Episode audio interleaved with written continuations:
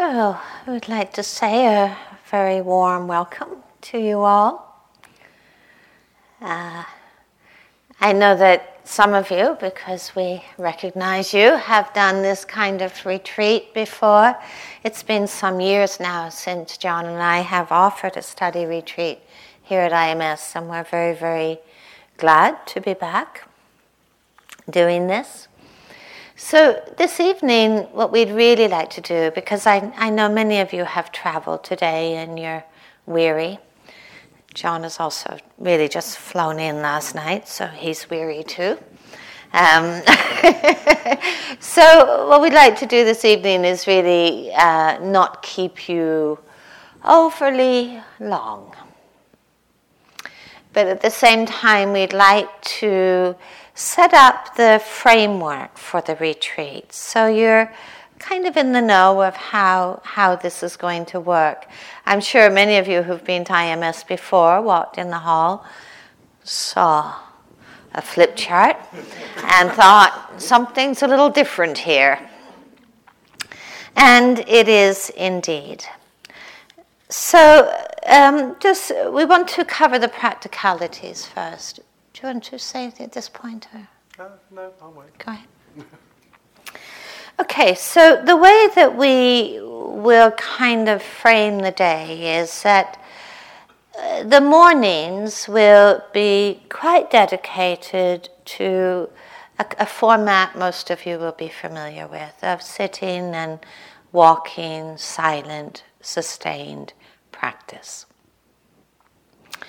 And I really encourage you, I would want to really encourage you to make very full use of that time. Because there is something about cultivating the inner quietude, the inner calm, that is so valuable in terms of engaging with the teaching that we will offer in the afternoon. And in the afternoons, we, we will also have some formal practice, but we will be offering a uh, pretty much a two hour teaching session. We are always, always, always over ambitious in the amount of material we'd like to cover, and so uh, we'll hope to, to cover it all. Um, so, in that afternoon period, clearly, I'm sure all of you know, our, our focus during these days will be really exploring in as much depth as possible the Brahma Viharas. So, as much as there is a silent practice element in this retreat of really listening inwardly, calming, stilling, there is also a significant piece of outer listening. And I think we, we even start this retreat by even kind of a little bit investigating how to listen.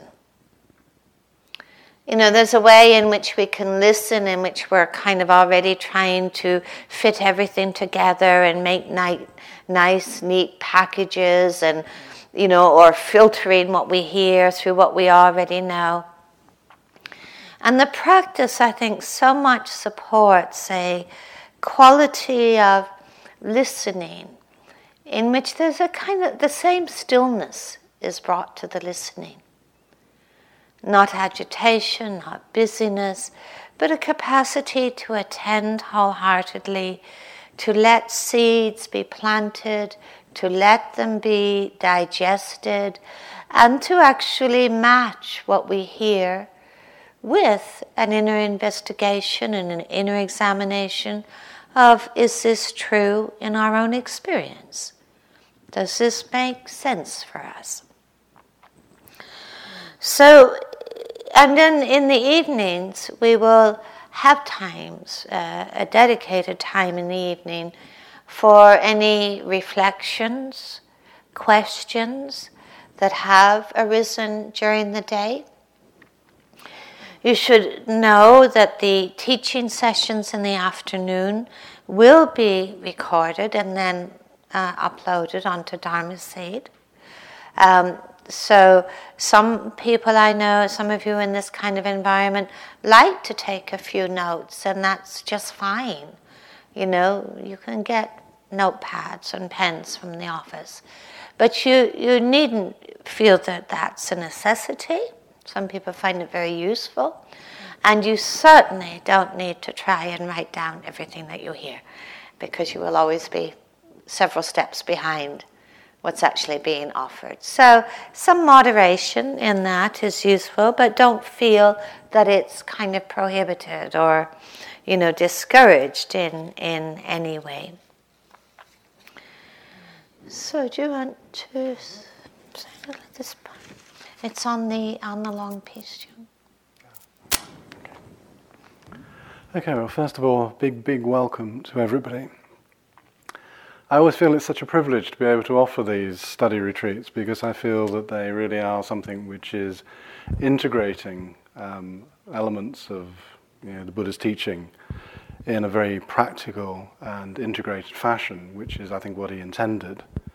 Um, because his intention really was never to offer just one strategy towards this awakening process. The strategies, was manif- the strategies were manifold. And actually, this component of what we call study, which unfortunately is a big Western word um, and sounds very off putting to a lot of people, is not what he really intended. It was a deep immersion in the teaching, a deep immersion in the Dharma. And so, this is what we're attempting to do with this and this one particular topic, the Brahma Viharas, which I'll say a little bit about in terms of its importance. Because it is extremely important what we're talking about, um, because again, this is one of the strategies that the Buddha offers towards awakening. You know, it wasn't just a, a one way process. Um, so hopefully we'll get you to hear a little bit more about this and to contemplate it. And just while I, am just dealing with some practicalities here, um, I just want to add something to what Christina's saying about the, the writing notes. And writing notes, I would never discourage people to do that. But sometimes, rather than trying to write down exactly what we're saying, which you can just get off the recording, it's probably better to see what it stimulates. If anything is stimulated as a thought or a reaction to what is being said that you might want to explore further and to help to deepen your practice, to actually put it down as an aid memoir something which will actually encourage you to look a little bit deeper into the teaching itself rather than just simply write down what we're saying. So that's what I would encourage you to do, to try and use it in that way, you know, if you're using note, note taking as a means of actually deepening the practice for yourself. Well, one of the other practical issues, of course, which uh, many of you who've been on these retreats before, on any retreat, will have heard, of course, is the precepts which is so, so fundamental to any retreat situation, not just a retreat situation. Um, I just kind of I always feel it's a reminder. I'm reminding you what is important because the precepts are our ethical stance that we take in the world as lay people. I mean, I think we get off very, very lightly um, as lay people when you think of the 225 rules that monastics have to obey. So, you know, we get down to five. Um, you can extend it to 10, but we're only going to talk about the five this evening. And rather than see these just as prescriptions, I often see them just laid out as prescriptions, and I think, oh, what a travesty. You know, don't do this, don't do that, and don't do the other. You know, it's, it's really not what they're intended for. They're meant to be ways of inquiring into your moral and ethical life, and particularly in a situation like this, um, and helping through situations like this where we're applying those precepts directly because often they can be at the forefront of our minds, take them into ordinary life and to see how they're there within ordinary life. So it's not just about being in a retreat situation to reflect on the precepts, but to reflect on them in your ordinary situations, in your family life, in your home life, your work situations, because this is where it's really, really important. And again, I would actually say, that the precepts themselves and our, the ethical inquiry that we engage in is foundational. It's that which we build the practice on. Um, and the practice itself feeds back into the inquiry into our ethics. So, as you know, we have this list of the five precepts, starting with, you know, um, often what I see just translated as, you know, not killing. It's far more interesting than that.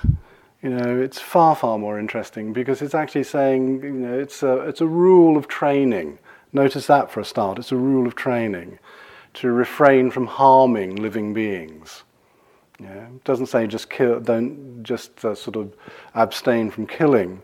It's saying to refrain from uh, aspects of harming in living life. And That includes you, by the way, not harming you, any living being.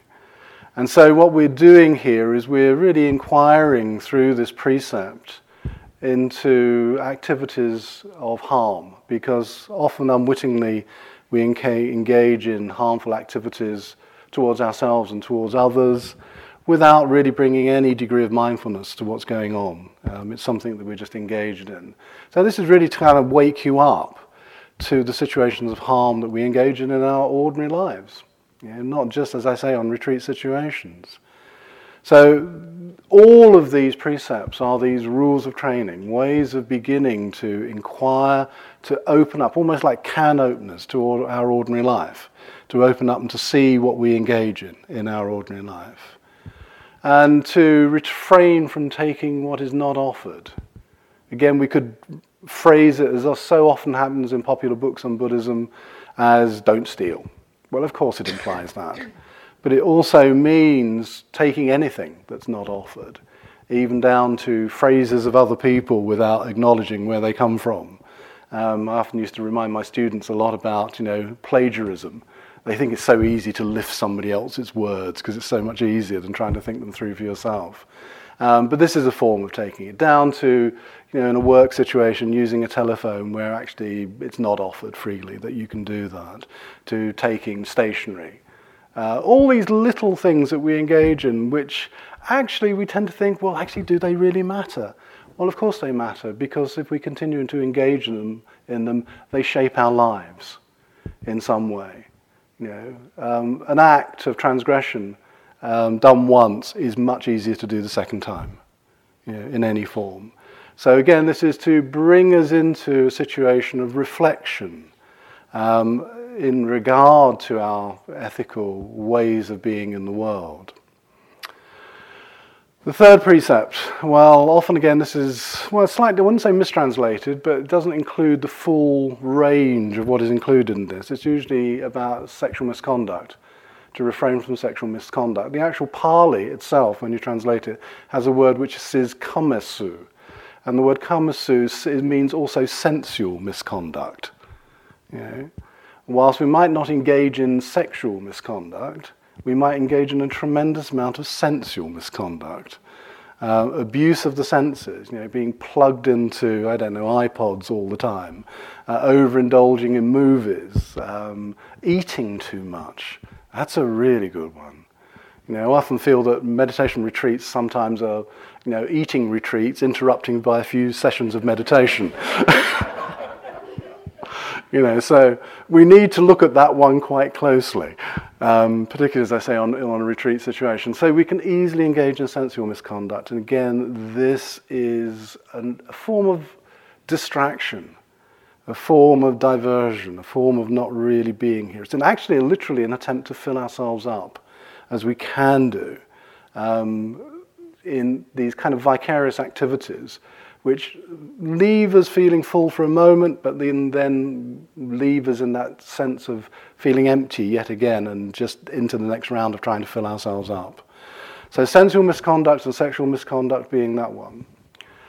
Then, of course, the fourth precept, which is the one to refrain from false speech. It doesn't say, note, please, don't just you know, abstain from lying is actually saying, you know, undertake a rule of training to refrain from false speech. Often this is extended into not just false speech, but harsh speech, divisive speech, and gossip, you know, chatter. It's almost like, well, is there anything left to say? Know, because actually, when we think about it and when we really reflect, and that's the beauty of coming on silent retreat, it actually really makes us come face to face with our speech acts. You know, because there can always still be that urge to want to engage in it. In fact, even when we're not literally physically uttering anything, if you notice, we're always talking. You know, we're always saying something. You know, we talk all the time. You know, we even talk in our sleep. Um, so we never cease talking. Uh, the quality What's going on in the quality? Are we, in a way, in those speech acts, which n- might not be physically verbalized, but in those speech acts, are we engaging in divisive speech, harsh speech, telling ourselves stories, which you know, can be far from being the truth about situations? Um, and are we just engaging in idle chatter? That's, which is another translation of this. Notice what happens when we're engaging idle chatter. Really nothing a lot of the time. Um, it's like an engine idling. An engine idling is not really doing any work. It's just chuntering around to itself. So again, rather than take this as a prescription, use it as a way of beginning to look at our immersion in speech, even in a situation of silence such as this. And then finally, we come to the one about abstaining from taking you know, substances which cloud the nature of the mind, you know, which actually befuddle the mind, to use a lovely old word. You know, we can take drink and drugs and all these sort of things which will actually divert us from what we're engaging in. And I think this is the Buddha's primary reason for having this precept it's not so much a kind of prudery around drink and substances and things like that. It's more that it's actually going in the opposite direction to what we're trying to do. If the Buddha's path is one about adding, you know, or gaining, I should say, clarity of mind, uh, a mind which has a degree of clarity which isn't, simply isn't present most of the time, and we're trying to sharpen that and hone that and really live that life of mindfulness then actually to engage in these activities of you know, taking substances which cloud the mind actually takes us away from the very direction, the very trajectory of what, for example, the meditation practices are about. Not only that, um, if I listed them on the flip chart here, um, I'm a great one you'll find for writing on flip charts uh, in these study retreats.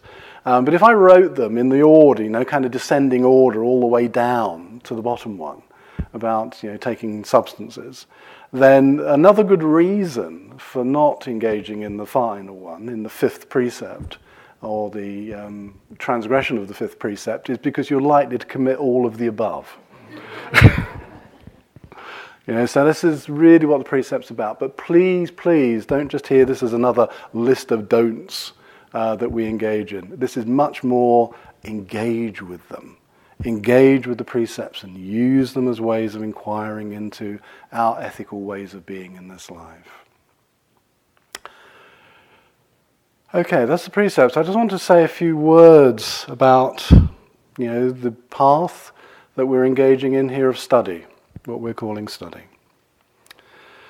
Um, as I said in my kind of opening remarks, this can sound very, very Western. You know, study, theory, and what are we doing? We're studying the theory of Buddhist practice and Buddhist psychology and all the rest of it. Well, actually, this is not really what we're engaging in. It's just, it's, it's just a, it's a useful epithet for, you know, for this kind of retreat. This path of the integration of really immersing oneself in the teaching is really, as I said at the beginning, what the Buddha was about. His path was not just a path of meditation. I really, really do add that. I'm not speaking for other forms of Buddhism, I'm really speaking only about the early forms of Buddhism, the, the Buddhism that we find in the Nikayas, which isn't Buddhism at all. You know, it is a particular path that we find that he, out, that he outlines that this path was so important to him, you see again and again in the dialogues that the Buddha engages in with people, to get them into inquire into the teaching. Now, these are all very stylized because they're very ancient, you know, very ancient texts, two and a half thousand years old. They're not written in the style that we, you know, we would expect from anything nowadays. But what they do do is show a path of inquiry. And this is what we're engaging in in these few days that we're together here. We're inquiring into the Brahma Viharas and their place in the Buddha's teaching and what they can actually mean. Um, and the Buddha's path was really to understand the teaching, you know, to understand the teaching, to practice the teaching, and to realize it, you know, to connect it with your experience in a way, there's a word I like to use. It's never a word that's used in the actual texts themselves, but it's a word which I think is about the incorporation of the teaching into your lives. It's a lovely word, incorporation. It means to do with the body as well, to integrate it into your bodily felt experience of life. You know, so it doesn't remain an idea. You know, we're talking about the Brahma Viharas here. Uh, I might say that friendliness, which is the way I translate metta, boundless friendliness, isn't just a nice idea. Compassion or outgoing kindliness is not just a nice idea. This is something that we really have to deeply, deeply understand why it is so important in our lives, practice it and realize it, to see its effects in our ordinary life. So I can't speak more forcibly, really, than I'm doing at the moment, about the importance of what we're calling a study element, an educational element, and to begin to realize the depth and the subtlety of the sorts of things that the Buddha was teaching. Now, the Buddha was teaching something which was entirely practical. He was not teaching a theoretical, philosophical position. Everything that he spoke about in the Nikayas, the, the suttas, everything you find within that has a practical bearing. And you'll hear me say much, much more about this over the next few days. But I just really want to emphasize that this is part of the strategy of the Buddha's teaching to really steep oneself in the Dharma, to understand the Dharma, and to practice it and realize it. Um, it was not a non educational process. He didn't expect people to just hear it and to take it on this sense of blind belief. What he expected people to do was really engage in it, engage with these um, teachings to really examine them, to really integrate them into your lives. I think probably that that's probably enough for this evening because we will do a lot more of it as we go through.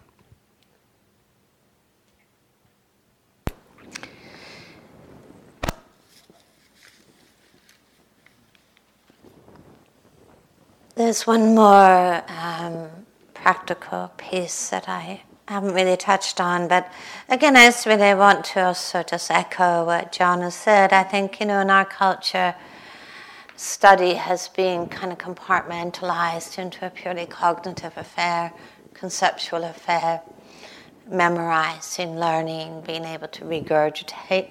It, it's interesting in our culture, we've, we've often been learned and learned ourselves to, to think a lot. I think there's something about different about reflection, actual contemplation, what it means to reflect, to contemplate something in a way so that it really does penetrate into the bones almost. The one practical piece we haven't yet touched upon is again part of this framework is around the kind of silence which will be the overall container of this retreat. And it's not as if we will be, you know, we have periods of silence and we have periods of teaching and listening and asking questions and we go back to periods of silence.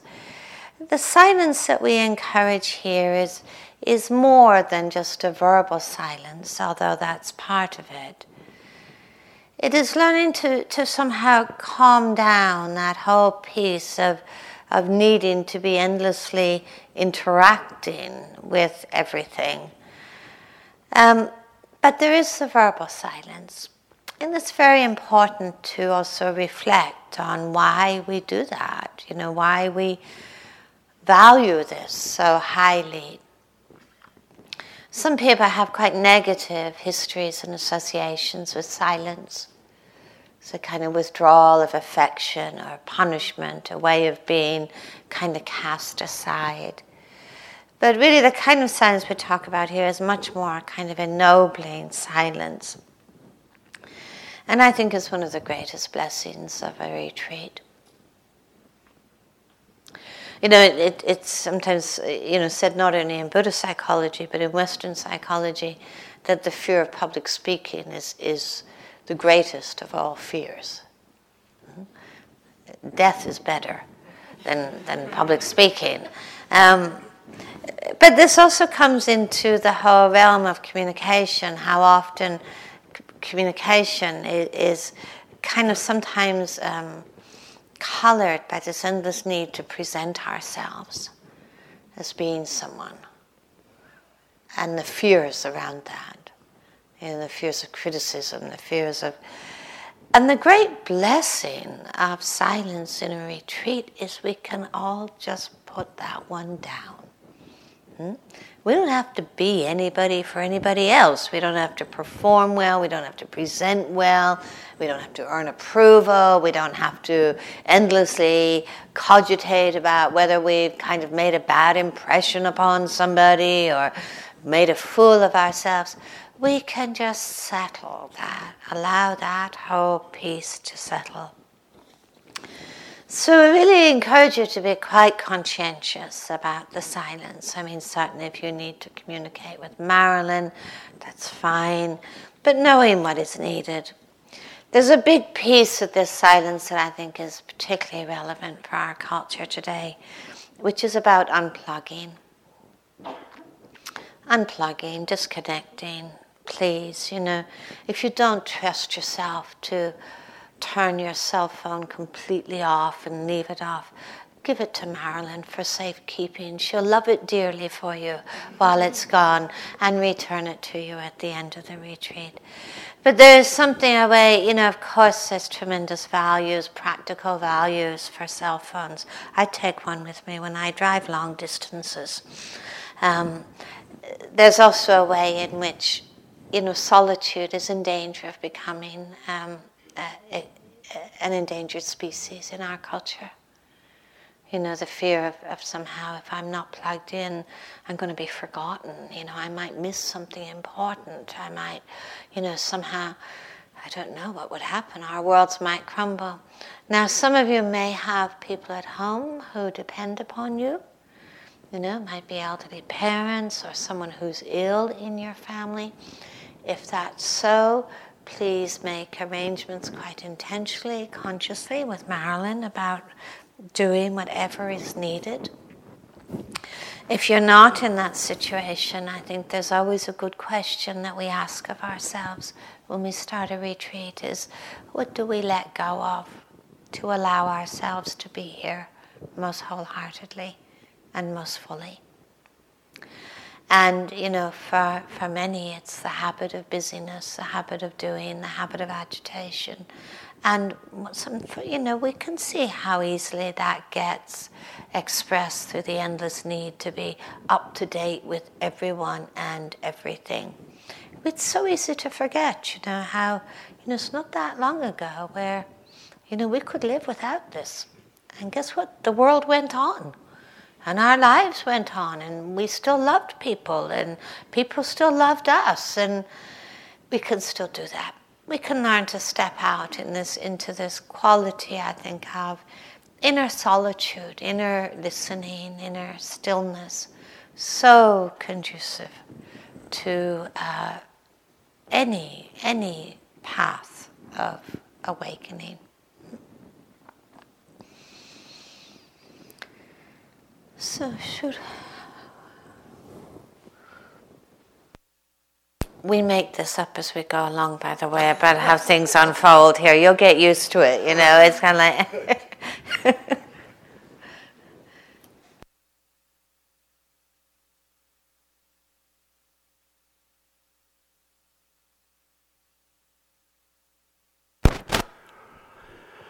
Let me say a little bit about the Brahmaviharas in general that we'll be looking at over these few days. First of all, there is no direct translation of this term Brahmavihara. Um, it's the one th- thing to add. Most of the English translations, like sublime abidings and you know, four immeasurables and all of these things, have some kind of little hook into um, what was meant by the Buddha about these particular four states that he's talking about, but they don't really do it justice. So I always stick with Brahmavihara. Um, and when we hear this, unfortunately, um, even by the time of Buddhaghosa in the fifth century, um, even he had lost the metaphor which the Buddha was drawing upon. Yeah? And one has to remember that, of course, the Buddha is living in a very particular society at a very particular time. And I'll say much more about this tomorrow and place it in that. But in this particular time that he was living in, um, to say to somebody, for example, that you were going to engage in something that would bring you to dwell with Brahma, which is actually literally what it means. Vihara means, as in a monastic dwelling, a dwelling place. And Brahma was the chief of the Hindu gods, or actually the Vedic gods, um, at the time of the Buddha. To say to somebody that you were going to dwell with Brahma actually meant that you were going to be liberated. Yeah, if you practice these things. What is so new, unique, I think, about the Buddha in his own time, and I think probably historically as well, is the Buddha makes, for example, let's just take metta. He takes the path of friendliness and makes it into a path of liberation. And in fact, one of the things I, again I want to explore with you in a little bit more depth is we don't actually have different practices within, I think, you know, the strategies that the Buddha offers. What we have is different shades, different shades of something he calls sati which is usually translated as mindfulness. Yeah? And in the Metta Sutta, for example, metta, friendliness, what you all know as loving kindness, which actually is not a very good translation. Yeah. Um, the Buddha doesn't ask us to love everybody, he asks us to be friendly with everybody, including ourselves. But in that sutta, what he refers to um, is that metta is a sati. He says there is no greater mindfulness here. There is no better way of living in this world. Yeah? So we're not talking about mindfulness on one hand and metta and the other Brahmaviharas on the other hand, and they're kind of being, well, which one do I do? Um, which particular practice? Do I engage in satipatthana four ways of founding mindfulness? Or do I engage in metta these are not separate practices. You know, they are actually the path of sati. They are the path of, path of mindfulness. And at its most basic level, which I think we'll begin to explore tomorrow, just even some of the practices, at its most basic level, we can see that sati as a mindfulness and as a metta is integrated in the practice the moment we begin to turn towards our experience. Now, I'll say that again because it's actually quite an important statement. The moment that we begin to turn towards our experience, rather than get caught up with it, hold on to it, grasp after it, get attached to it, or reject it and push it away, the moment we just turn towards it and are with it, that actually is an act of friendliness. It's a basic act of befriending ourselves. And everything gets built on from that. So we're not talking about this practice of mindfulness being one thing and the practice of metta being another thing. The practices of metta, mindfulness, actually, metta is a sati and sati is a metta. Yeah? They are not two separate things. I would want to make this much, much clearer tomorrow and as we go through these days. But this is the beginning point this is what we're engaging in. We're beginning to look at the ways of turning a kindly eye, a friendly, a friendly demeanor towards ourselves and our experiences. Yeah? By beginning to really, literally befriend them. You know, make, make friends with yourself. You know, this is where we start. And everything that arises in the Brahma Viharas arises out of this foundation. Quite clearly in the Metta Sutta, which I'll read to you tomorrow, quite, quite clearly in the Metta Sutta, the Buddha is offering is a path of friendliness as a path, as I've said, to liberation. It can't be made any clearer. He says, one who practices in this way will not come to lie in a womb again. Yeah?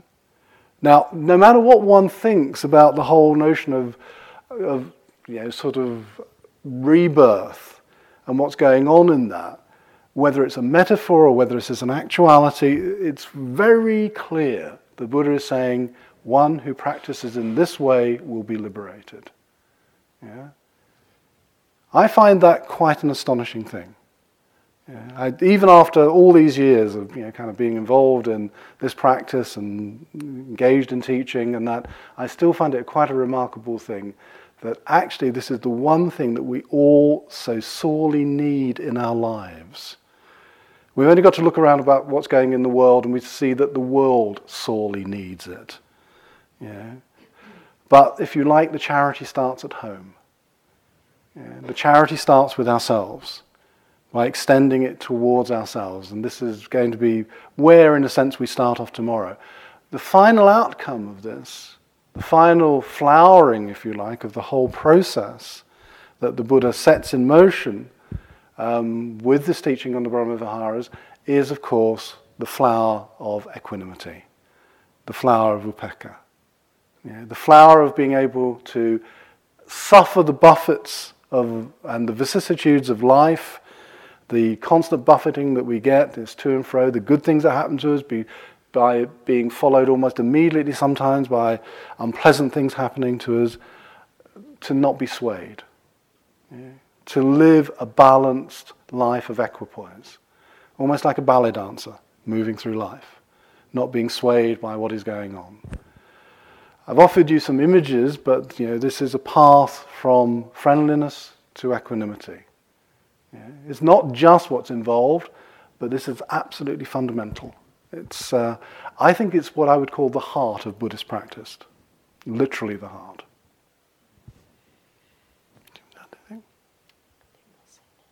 Okay. Okay, I think we're going to sit for a few minutes. You want to? Do they need to stand up and stretch? Yeah. Would you like to stand up for a minute or so and just stretch yourself?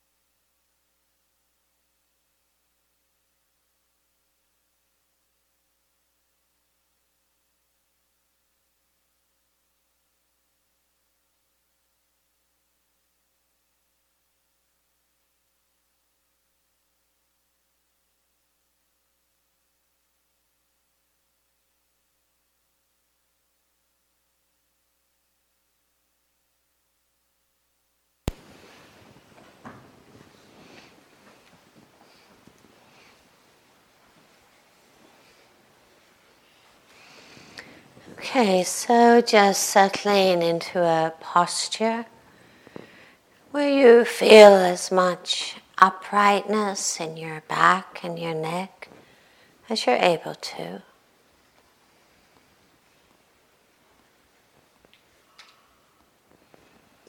Finding that balance in your body of a sense of alertness, wakefulness.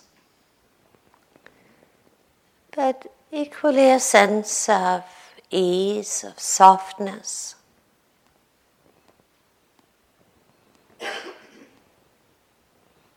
Mindful of any areas of holding, tension, allowing your shoulders to drop, your jaw to relax, your hands to soften.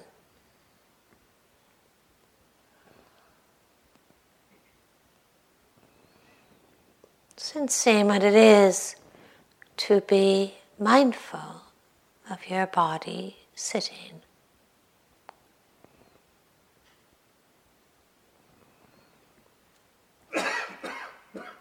So, sensing what it is to bring an attitude of friendliness, of kindness, of curiosity into that contemplation of your body sitting in this moment.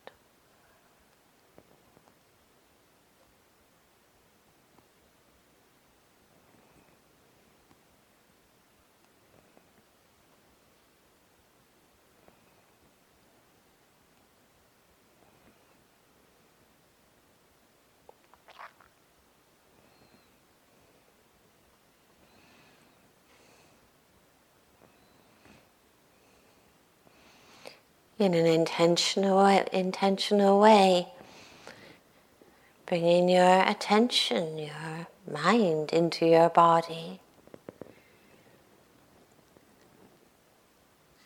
Aware of your body breathing.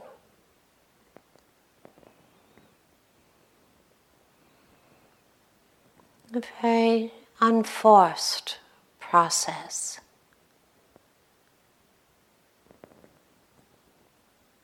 Just tracking that simple reality, that simple actuality of breathing with mindfulness, with care.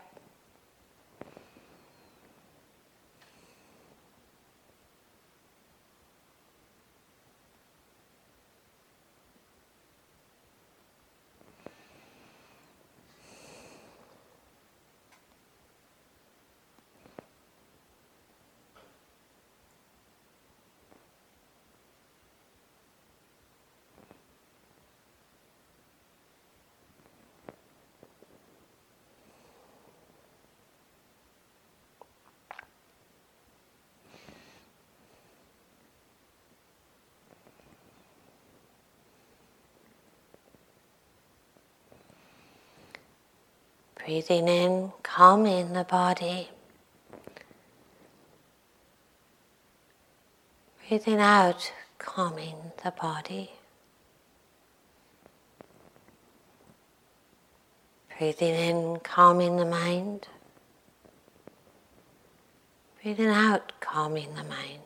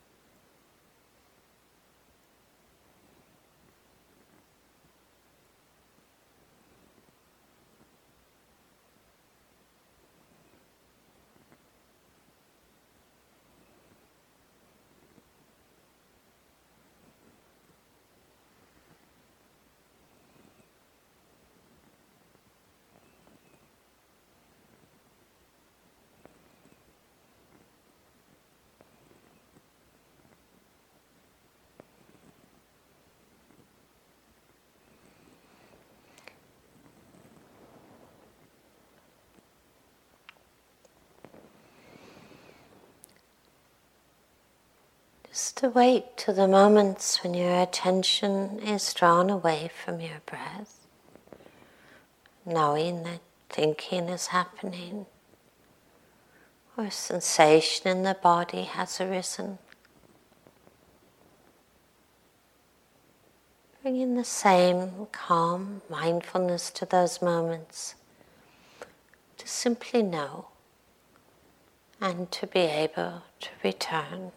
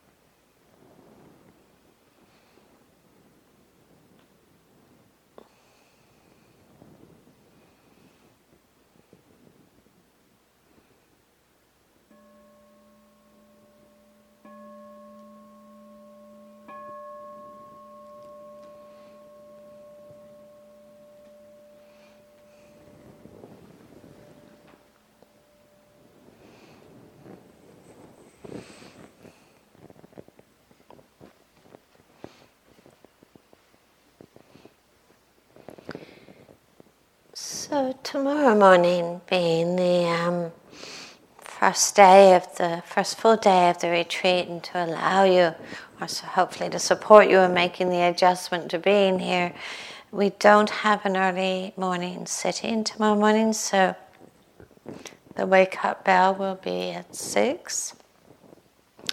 But do encourage you as much as you can this evening and tomorrow morning to really, uh, you know, bring that intentionality into being here of really establishing mindfulness within the body, care within the body as we move through the building, um, doing all that is just needed to go to bed, to get up. So it's really recognizing how much of a sort of a contemplative environment, a retreat, is really not just a kind of geographically arriving or a geographical situation, how much it is truly an attitudinal commitment and an intentional commitment inwardly. Um, many of you are probably not used to going to bed at 9.30 and may remind you of being eight years old, but um, encourage you to rest well this evening so that we start as wakefully as we can tomorrow.